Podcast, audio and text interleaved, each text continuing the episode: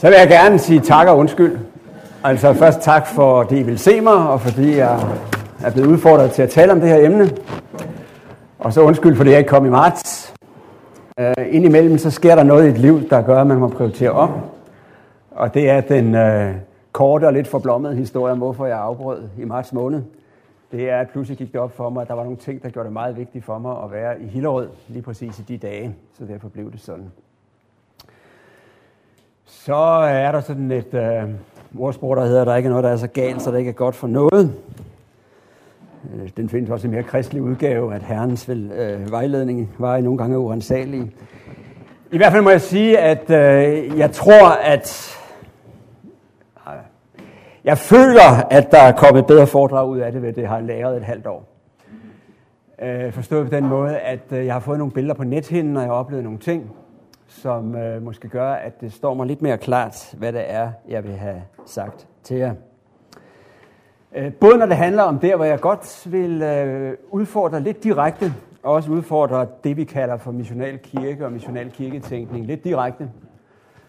Og også på de punkter, hvor, øh, hvor spørgsmålene inde i mit hoved står i kø. Og der er altså nogle punkter af den slags, og det kan godt være, at I faktisk vil være i stand til at belyse, eller måske lige frem besvare nogle af de spørgsmål. Så er vi mennesker sådan skruet sammen, at vi øh, lægger ikke bare mærke til, hvad der bliver sagt, vi lægger også mærke til, hvem der siger det. Og det er jo lidt pudsigt at få et spørgsmål om, kan luthersk og missional hænge sammen, når man er generalsekretær i luthersk mission. Øh, og jeg er også godt klar over, at øh, der er nogen, der opfatter det sådan, at de gamle missionsbevægelsers tilgang til mission, og så det, som vi kalder for missional tænkning, er modsætninger, står øh, som ild og vand til hinanden. Og jeg ved også godt, at enkelte har udlagt ting, jeg har sagt og skrevet, som om, at øh, det skulle forstås på den måde. Jeg vil gerne bede om at prøve at få den der dimension ned i øjenhøjde i dag. Jeg siger ikke, at I skal glemme, hvor jeg er ansat, ellers så skal jeg nok minde jer om det et par gange, fordi jeg vil godt sige et par ting om LM også. Men det her er et debatoplæg for egen regning og risiko. Jeg gider ikke gardere mig i alle ender og kanter. Jeg vil have lov til også at aflevere et par teologiske mavefornemmelser. Øh, og jeg er indstillet på, at I reagerer på det. Så er det sagt. Jeg er ikke kommet herover bare for at sige artigheder. Øh, fordi for mig at se, så er der noget, som missional kirke, nyere missional tænkning, virkelig kan lære os i de gamle vækkelsesbevægelser. Og jeg synes, der er et par steder, hvor vi har nogle, synes jeg selv, temmelig gode spørgsmål at stille. Og jeg vil gerne påtage mig rollen og stille dem i dag og altså udfordrer øh, den missionale tænkning med nogle lutherske pointer, så kan nogen måske påtage sig den modsatte rolle, og så tager vi en kop kaffe bagefter. Altså, hvis jeg så alligevel skal starte lidt med at minde jer om, hvor jeg er ansat. Hvis I vil høre mit billede af den bevægelse, jeg er ansat i, så mener jeg, at jeg er ansat i et temmelig dynamisk internationalt missionsselskab.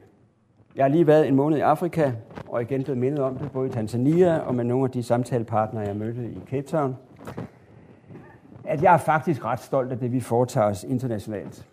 Det er, jeg siger ikke fejlfrit, og slet ikke syndfrit, øh, og slet ikke altid tilstrækkeligt kulturelt indfølende, men det er strategisk, det er diakonalt, det er holistisk, det er netværkende, sammen med øh, mange øh, medarbejdere og øh, partnere rundt omkring. Når det så handler om LM som hjemmemissionsbevægelse, for nu at bruge det rigtig gamle udtryk, så er der også rigtig meget godt at sige. Men noget af det, der faktisk udgør noget en gåde for mig efter fem et halvt år i mit nuværende job, det er i hvor ringe grad Luthers mission har været i stand til at lære sig selv – Altså i hvor ringe grad vi har været i stand til i hjemmearbejdet at lære af vores internationale arbejde. Og det gælder i og for sig både når man siger netværk, strategi, diakoni, holisme, kontekstualisering, eller hvad man kunne sige. Dermed har jeg ikke sagt det hele om LM. Og jeg gider ikke, at I går herfra og siger, at øh, han sagde, det er en smadret stillestående bevægelse, for det er det ikke. Der sker rigtig mange spændende ting. Ikke mindst i den del af LM, som hedder frimenighedsbevægelsen. sagt, at den måske mest udprægede folkekirkerepræsentant i LM's ledelse i dag. Jeg er bare nødt til at sige, der sker virkelig spændende ting. Men i den spænding imellem vores internationale arbejde og vores hjemmearbejde, der er jeg ikke et øjeblik i tvivl om, at LM har temmelig meget at lære af det, som man kalder for missional kirketænkning. Ikke mindst på en lang række af de praktiske eller konkrete, eller måske lige frem øh, lavpraktiske øh, pointer. Den inspiration vil jeg meget gerne øh, vedkende mig. Så er jeg nødt til at sige, at jeg har ikke brugt halve år af mit liv på at læse New Begin og Transforming Mission og alle sådan nogle ting. Min viden om det her stammer fra artikler, fra foredrag og fra samtaler. Øh, øh, og alene den grund, så skal jeg ikke holde en forelæsning, men et debatoplæg. Men som jeg forstår det her, så er hovedsagen i missional kirketænkning, at mission er ikke en gren af kirkens liv, det er ikke et vedhæng, det er ikke et agentur på ydersiden, det er ikke det, der kommer efter hovedsagen, men det er en del af selve kirkens øh, genetik. Det er et DNA. Nogen vil måske sige, det er det eneste DNA. Det er DNA'et i kirkens liv. Og der vil jeg gerne starte, for det synes jeg er rigtig god tænkning. Og i første udgave af mit foredrag, der stod der så faktisk, og det minder meget om, hvad jeg har mødt i øh, mit øh, liv i LM. I de øh, nogle 50 år, hvor LM har været en del af mit liv. Det, der så sket i det halve år, fra jeg tænkte de tanker første gang, det er, at jeg faktisk er kommet til at tænke både på ligheden i, i, øh, i forhold til øh, kirke, øh, missional kirketænkning, og forskellen på øh, det, jeg husker tilbage fra øh, øh den LM-forkyndelse, som jeg også som barn og ung har været en del af. Og det vil jeg gerne starte. Som jeg forstår missional kirketænkning, så understreger den, at mission er en del af kirkens DNA, eller måske det egentlige DNA. Det jeg husker fra forkyndelsen i 70'erne, det er den, jeg først og fremmest øh, kan relatere til, der var jeg sådan en ung menneske. Det er, at der blev det igen og igen betonet, at mission er en del af evangeliets DNA. Asbjørn Åvik, den norske missionær, der i en to-tre årtier prægede missionstænkningen i LM, har jeg hørt utallige gange sige omtrent sådan her. Folk tror, at missionens bjerg er oliebjerget, hvor Jesus gav missionsbefalingen. Det passer ikke, sådan så. Missionens bjerg er et andet bjerg ved Jerusalem. Golgata. For da Jesus døde for verdens synd, der blev mission en nødvendighed. Mission blev født lang fredag og ikke Kristi Himmelfartsdag. Det var en rigtig Asbjørn Aavik point. Min forgænger Leif Rasmussen, og han hører også med i 70'erne, for han sad 42 år som generalsekretær i LM. Øh, han kunne sige sådan her. Man har overhovedet ikke udlagt Johannes 3,16, hvis man ikke har talt mission. For Johannes 3,16 er kun fire år gammel, før der står verden. Således elskede Gud verden. Øh, Tormod Vågen, generalsekretæren for LM's norske søsterbevægelse, som også prægede missionstænkningen. Øh, og med missionstænkning, der taler jeg her om lægfolks missionstænkning. Øh, langt op i min levetid. Han havde sådan et mantra, der lød, at mission er evangeliets fjerde dimension. Jeg har egentlig aldrig rigtig vidst, hvad de tre første var for noget. Men, men, men pointen i det her, det er, det at tale om mission som det inderste hjerte, det er ikke spor nyt for mig.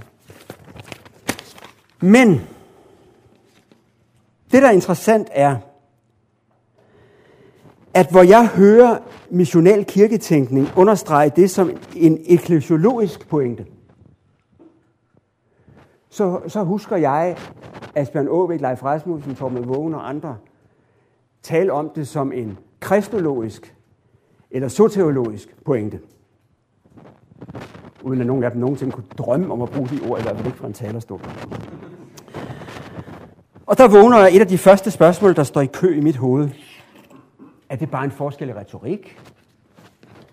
Er det bare en forskel i betoning? Eller er det et eller andet sted en dybere indholdsforskel? Er den eklesiologiske betoning mere holistisk? Får den grebet mere fat om diakonien? Får den grebet mere fat om væredimensionen? Det er sådan polemisk den ene vej. Eller omvendt.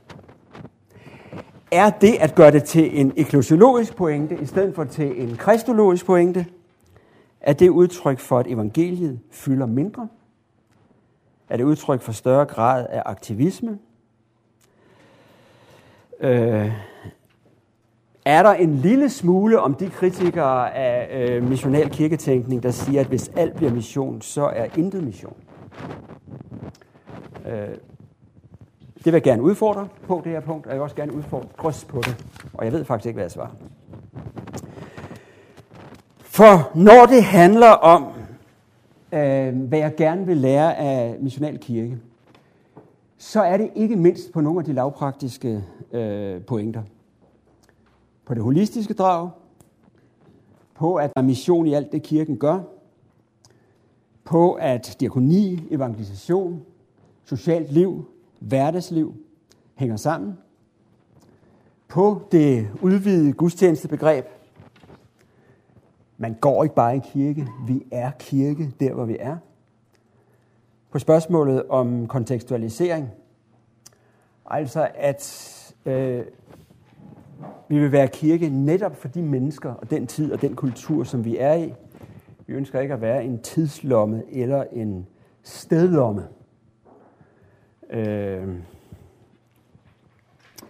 og herunder også vedkender os, at vi er en del af en postkristen kultur, og det kristne vidnesbyrd nu afleveres. Og så kommer der så nogle hurtige slagord fra kanten af samfundet, fra neden, øh, fra en kulturel svaghedsposition, eller hvad man nu kan finde på at sige.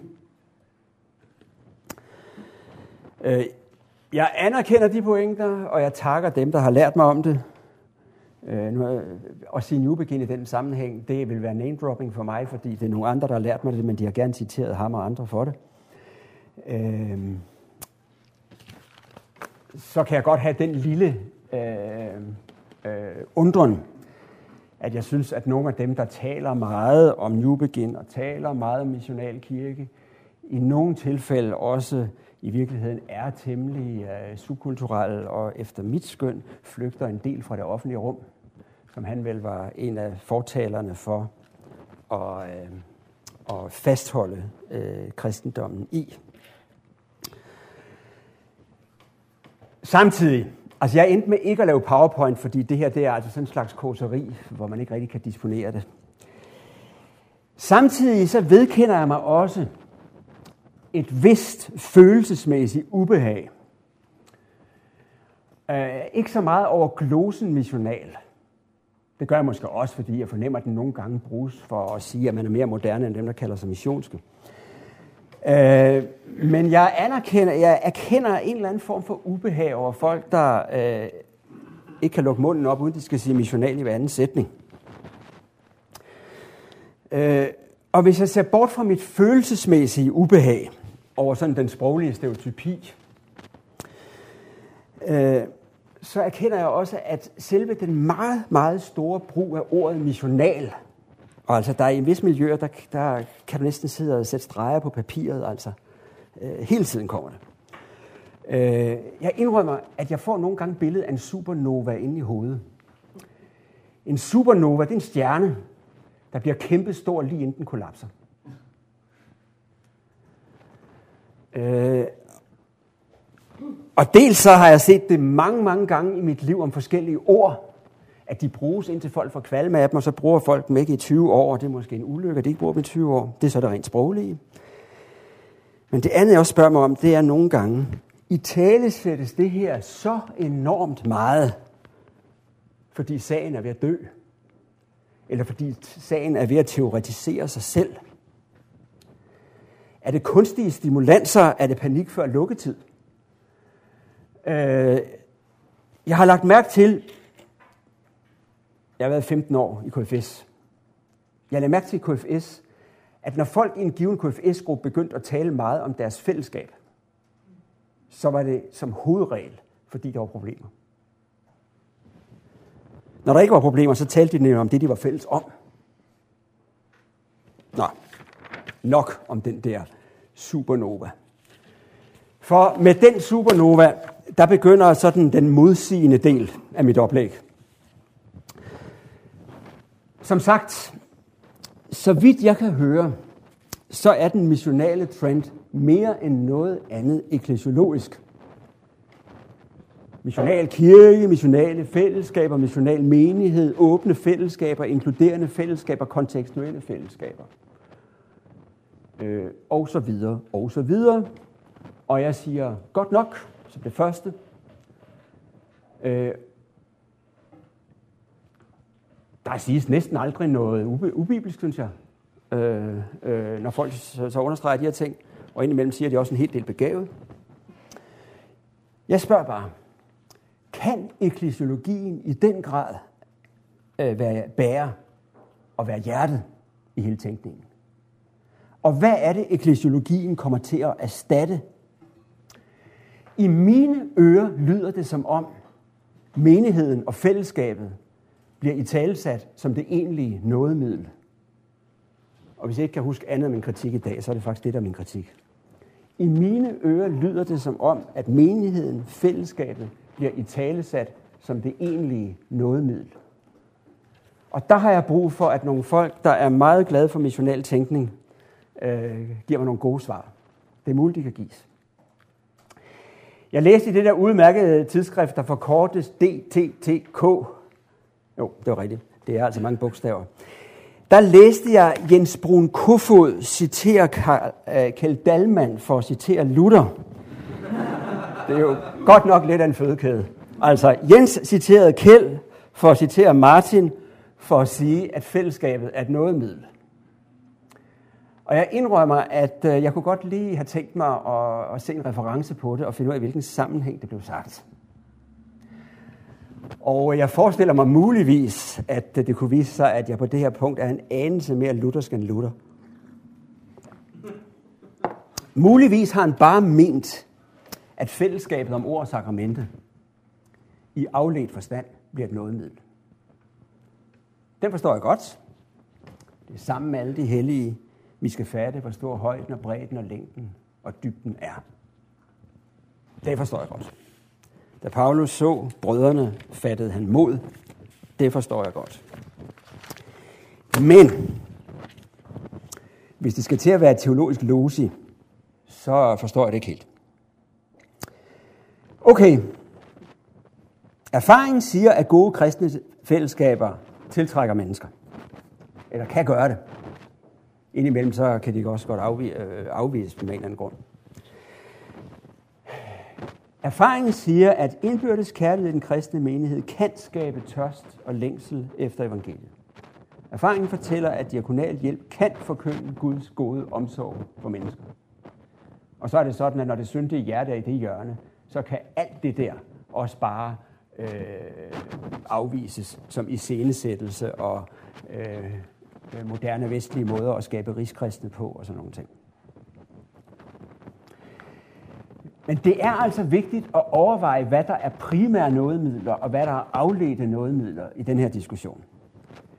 Jesus sagde altså i missionsbefalingen, gå derfor ud og gør alle folkeslagene til mine disciple, i det I døber dem i faderens, søndens og heligåndens navn, og i det I lærer dem. Altså den henvisning til nådemidlerne.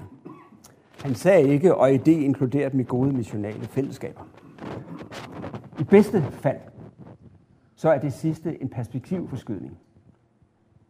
I værste fald, så er det øh, at erstatte Guds nådemidler med noget andet. Troen kommer af det, der høres, og så starter kommunikationsforedraget straks. Ikke? Ja, det, der høres, ikke det, der siges. Det handler om konteksten, det bliver hørt i, det handler om ørerne, der hører, det handler om miljøet, det tænkes ind i. Okay, jeg er helt med. Når vi er færdige med det, kan vi så ikke lige tage hovedpunkt, øh, hovedpointen i verset alvorligt en gang til troen kommer det, der høres, og det, der høres, kommer. Ikke i kraft af det inkluderende fællesskab, øh, eller den gode atmosfære, men i kraft af Kristi ord.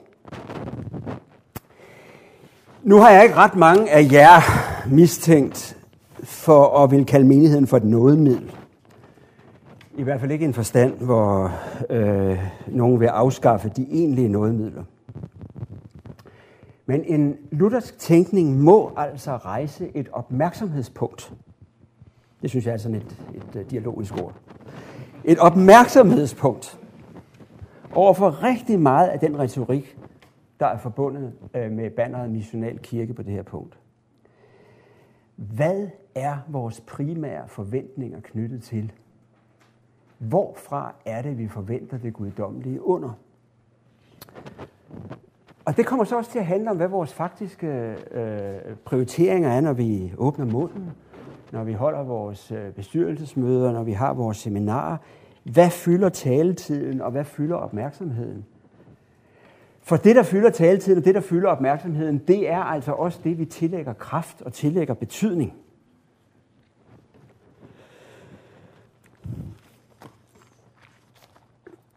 Jeg, jeg hørte en historie. Jeg har sagt, at jeg skal ikke bare stå og sige ah, artigheder her.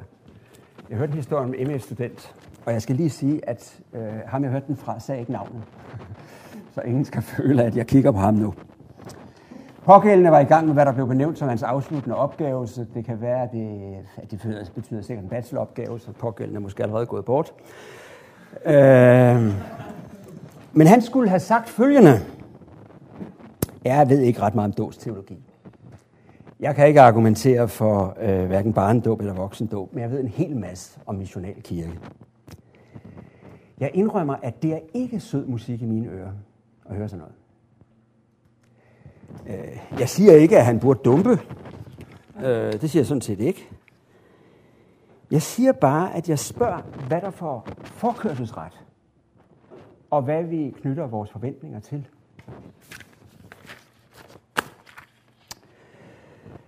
Nå, hvor langt kom jeg i det her manuskript?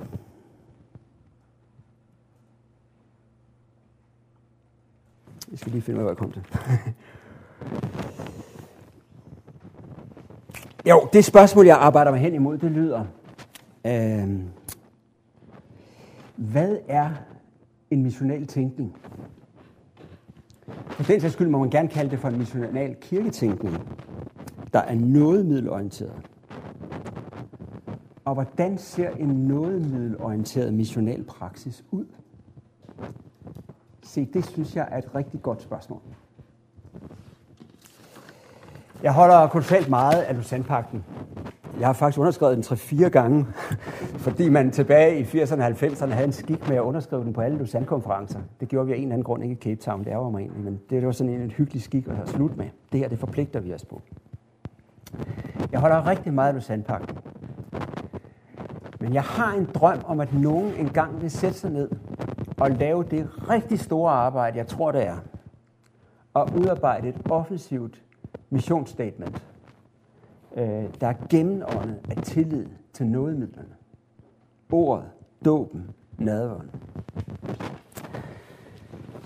Jeg har sagt, at øh, omdrejningspunktet det er noget med kristologisk, soteologisk øh, centrum og eklesiologisk centrum. Min anden betænkelighed ved det stærke eklesiologiske præg, som jeg fornemmer øh, i missional kirketænkning, øh, det er, at jeg har en frygt for, at den ikke helt tager højde for kirkens faktiske beskaffenhed. Jo, der kan siges rigtig meget godt fra missionale kirketænkere om kirkens skrøbelighed og svaghed, og om at missionen nu ikke mere foregår fra de rige til de fattige, fra de stærke til de svage, men øh, også den anden vej, og fra kanten mod centrum. Og et et af de stærkeste indtryk, jeg selv har haft af det, det havde jeg, da jeg hørte af Alan Roxburgh i København, på DBI faktisk, alle steder, for øh, 7-8 år siden, øh, hvor han talte utrolig stærkt om det. Og han betragtes vist ligefrem som emerging, er det ikke rigtigt? Er der nogen, der ved mere end mig? Ja, han er nok sin egen. Jeg så ham beskrevet sådan i forbindelse med, med Brian McLaren på et tidspunkt. Og alligevel, når jeg læser, faktisk også et par af de artikler, jeg læste i DTTK, så spørger jeg mig selv, tager den her tænkning virkelig højde for kirkens faktiske beskaffenhed? Nu kommer det lidt slagersagtigt. Den kristne kirke forvalter to nyheder, en god og en dårlig. Den gode er, at Jesus kom til jorden for at frelse syndere. Den dårlige er, at fordi Jesus kom til jorden for at frelse syndere, så er kirken propfuld af besværlige mennesker. Og vi kan ikke have den første nyhed, uden at have den sidste. Fordi Jesus kom til jorden for at frelse syndere, så er der samarbejdsvanskeligheder, så er der kulturelle spændinger, så er der magtbegær, så er der taktiske manøvrer, så er der popularitetssøgen, ofte øh, øh, kamufleret som øh, åndelig iver, så er der bagtagelse, nogle gange øh, kamufleret som åndelig omsorg, så er der øh, det, Jørgen Dumassen kalder særprægede personligheder, øh, så er der mærkelige psyker. Det er ikke muligt at have den kirke på jorden, der forvalter budskabet om, at Jesus kom for at frelse syndere, uden at kirken er sådan. Og det er mere reglen end undtagelsen, at kristne mennesker skuffer. Og det er mere reglen end undtagelsen, at kristne fællesskaber skuffer. Og det er mere reglen end undtagelsen, at kristen mission har vundet frem på trods af kirken, og ikke på grund af kirken.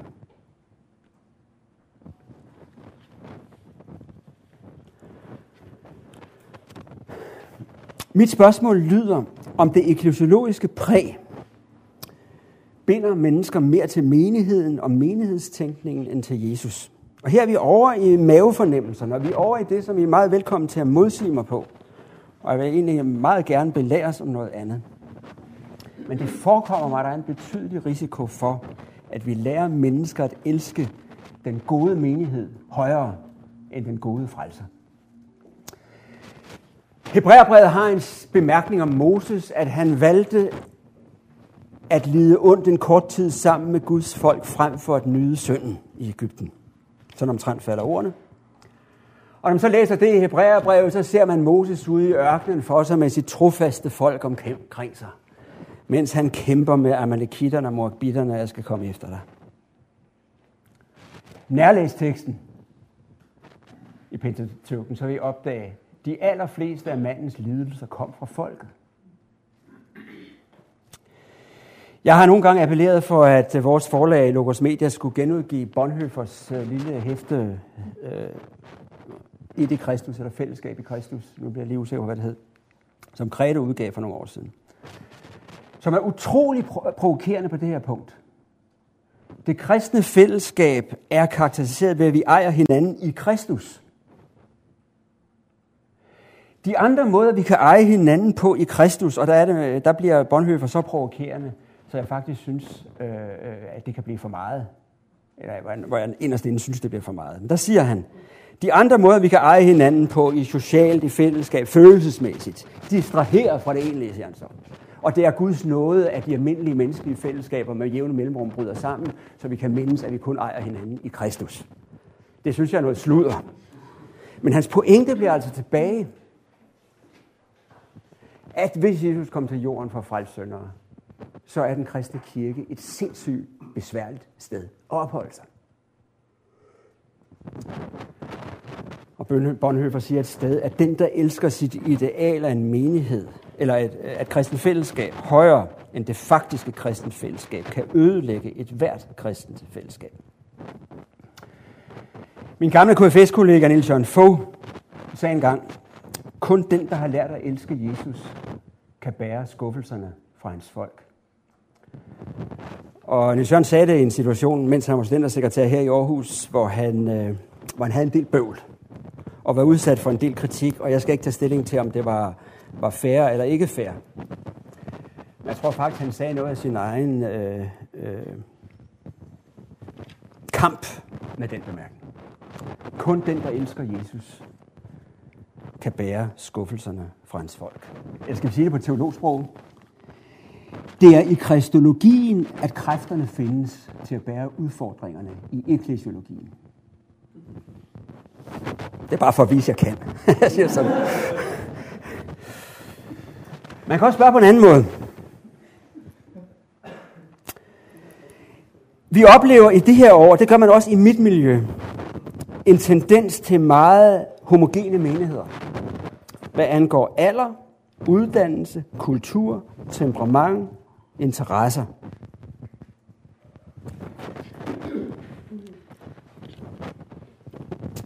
Udover alt andet godt, der kunne være at sige om det, kunne det være en lille flugt fra kirkens virkelige natur og kirkens dobbelte natur. Og kunne det at leve i meget homogene menigheder gøre mennesker mindre robuste til at klare kirkelivets og menighedslivets virkelig store belastninger over tid. Et af de store ikoner i, nej det hedder vel ikke i kristen sammenhæng, no. Uh, øh, en af de store forkyndere i uh, engelsk sammenhæng i generationen før min generation, Martin Lloyd Jones, uh, forlod sit embede i Westminster Chapel i London i 1968. Og han blev erstattet af en mand, der hedder, hedder R.T. Kendall, som øh, er blevet beskrevet som en langt mindre ånd end øh, Martin Lloyd Jones, der blev kaldt for The Prince of the Preachers. Uh, Kendall har skrevet forordet til Lloyd Jones' bog uh, Preaching and Preachers, og i den fortæller han, at han ofte er blevet spurgt, var det ikke svært at overtage en menighed efter Lloyd Jones? Og så siger han, jo, det var på mange måder svært, siger han så. Men det var også noget af det letteste. For jeg overtog en menighed, der havde lært at elske evangeliet højere end god prædiken. Det synes jeg er en interessant kommentar. Og så kommer garderingerne. Jeg taler ikke mod gode kristne fællesskaber. Jeg er ikke enig med Bonhoeffer i velsignelsen ved, at de almindelige menneskelige fællesskaber bryder sammen med jævne mellemrum. Det er jeg simpelthen ikke.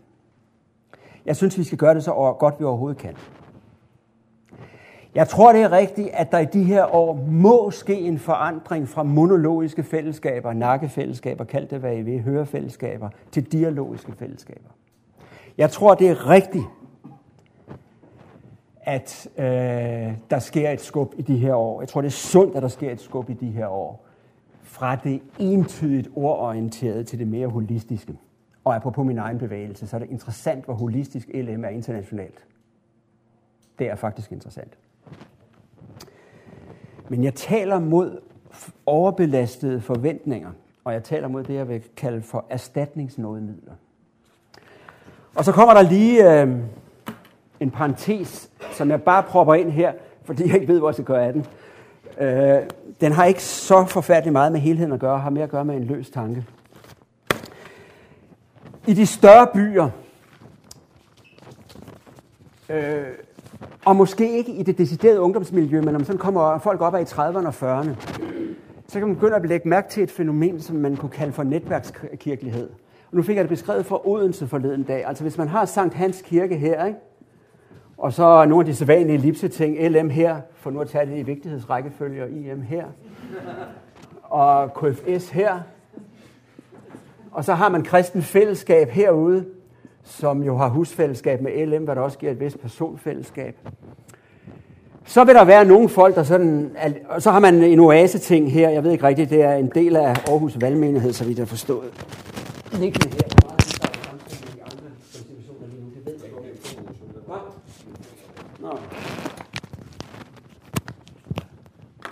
Så tager vi lige det her stille roligt.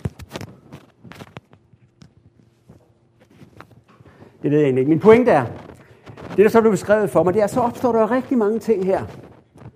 Så opstår der sådan en eller anden øh, bedekreds for kvinder her, ikke? Øh, kvindebedekreds, ikke? som lidt består af folk her, lidt består af folk herfra, måske lidt af folk herfra, måske lidt af folk herfra.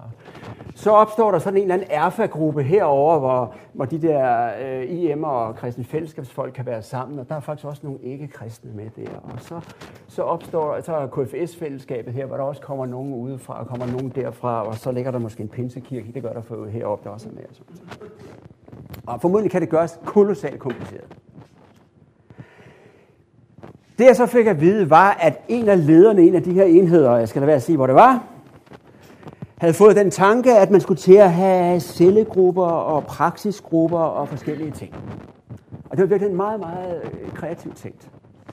Men han røg så bare ind i det problem, at folk sagde, hvis det betyder, at jeg ikke mere kan være med i min erfagruppe heroppe, så vil jeg ikke rigtig. Eller hvis det betyder, at jeg ikke kan være med i den her tværgående bedekreds her, så vil jeg ikke rigtig. Og, øh, hvis det skal være alt for forpligtet, så vil jeg ikke være, så vil jeg ikke rigtig. Okay, er det her positivt eller negativt? Jeg ved det simpelthen ikke. Måske skal bare konstatere, at det er sådan. Og så kan man få den lidt gamle lutherske tanke, at hvis det her er kirkevirkeligheden i de større byer, måske en aldersgruppe, hvor man kommer lidt op over det egentlige ungdomsliv, så bliver en gammel luthersk kirkedefinition, som at kirken er det fællesskab, hvor i evangeliet forkyndes ret og sakramenterne forvaltes, faktisk igen temmelig aktuel og måske i virkeligheden temmelig kreativ. Så er det ikke så vigtigt, hvordan de her bevægelsesmønstre er, hvis det her in toto er et fællesskab øh, omkring ordet og sakramenterne. Min tredje betænkelighed ved det stærke øh, eklosiologiske præg ved missional kirketænkning, det er bare en lille småting, og jeg bare nævne den, øh, og den har en lille smule karakter af motivforskning. Jeg kan godt en gang imellem spørge mig selv, om det er en teologisk overspringshandling. Altså, der er i hvert fald rigtig mange svære teologiske spørgsmål, vi slipper for at tale om, så længe vi taler en masse eklesiologi. Så behøver man ikke snakke så meget frelse for tabelse, så behøver man sært nok heller ikke snakke så meget noget middelære, bibelsyn, forståelse for forsoningen, øh, svære etisk konfliktstof og sådan noget. Så kan man med sindsro sætte Carsten Nissen til at skrive en artikel i DTTK om et eklesiologisk emne. Det er sådan et fredsommeligt øh, hjørne, hvor der ikke sker så meget.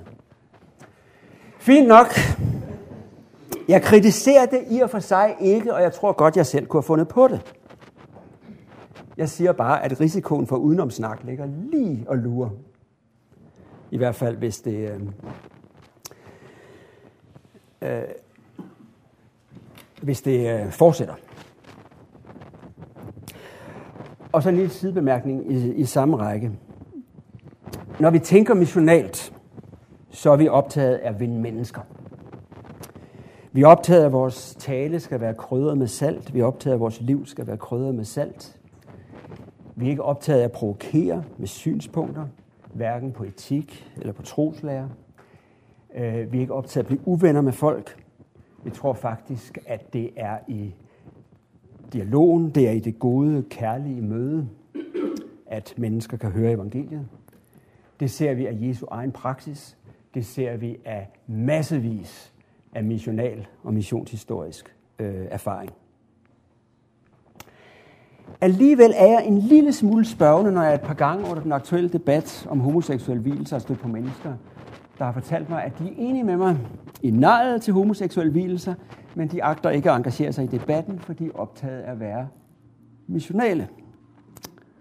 Okay, jeg anerkender, at alle har ikke noget gaver til alt, og jeg anerkender i den grad frygten for, at den her debat skal spærre, så nogle mennesker ikke hører evangeliet. Jeg var i farven til en paneldebat i aftes. Øh, jeg synes, jeg gjorde det så godt, jeg kan. Øh, jeg synes, jeg var så venlig og smilende, jeg kan. Alligevel må jeg se i øjnene, at det blev nok så emotionelt. Jeg indrømmer, da jeg kørte hjem de 15 km til Hillerød, øh, så tænkte jeg, gad vide, om det her spærrede mere for evangeliet, end det åbnede.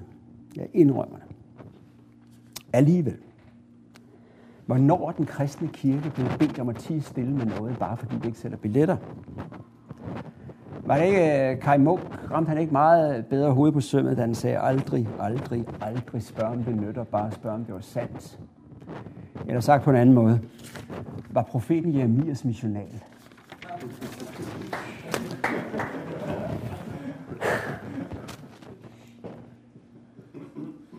Og så med øh, risiko for, at det kan lyde en lille smule billigt så er jeg faktisk overbevist om, at det menneske, der med åben pande vedkender sig det, han tror på og mener, uanset hvor upo- øh, upopulært det er, og uanset hvor meget modvind det giver, på et eller andet tidspunkt ned ad vejen vil vække en vis respekt.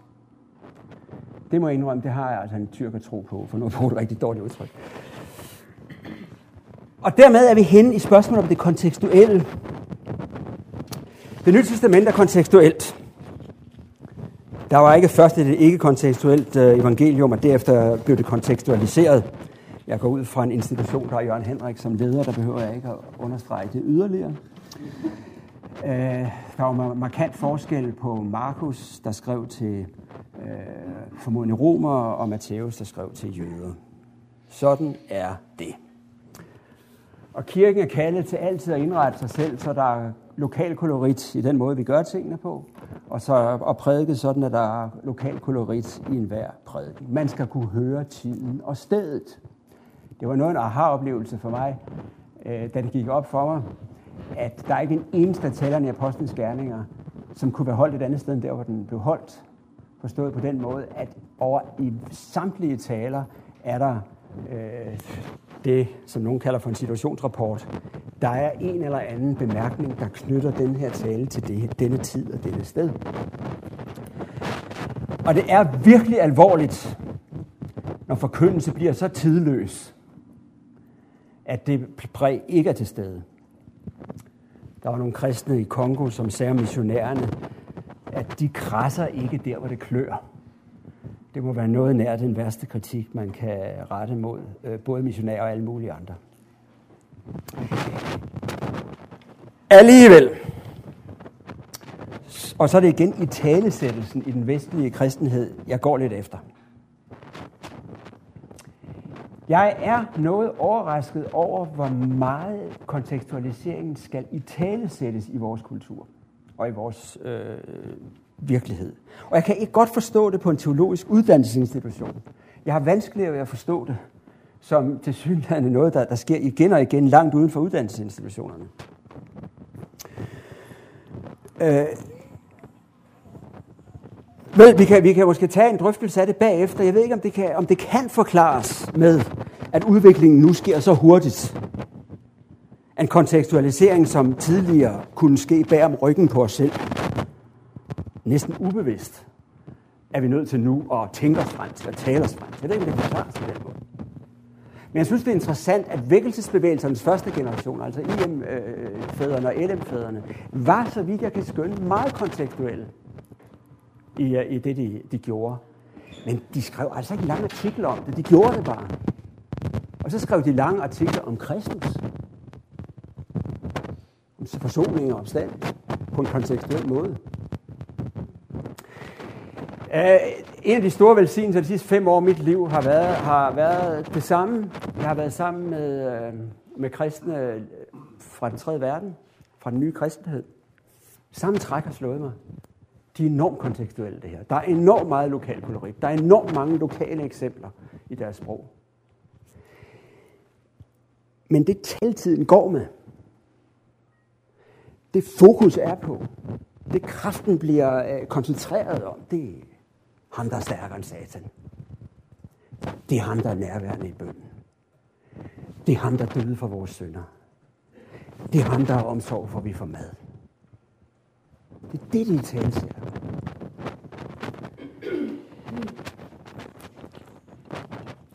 Når man så går til det nye testament, så lægger man værk til det samme. Kontekstualiseringen i tale sættes meget lidt. Men nogle tidsløse sandheder i tale sættes på en kontekstuel måde.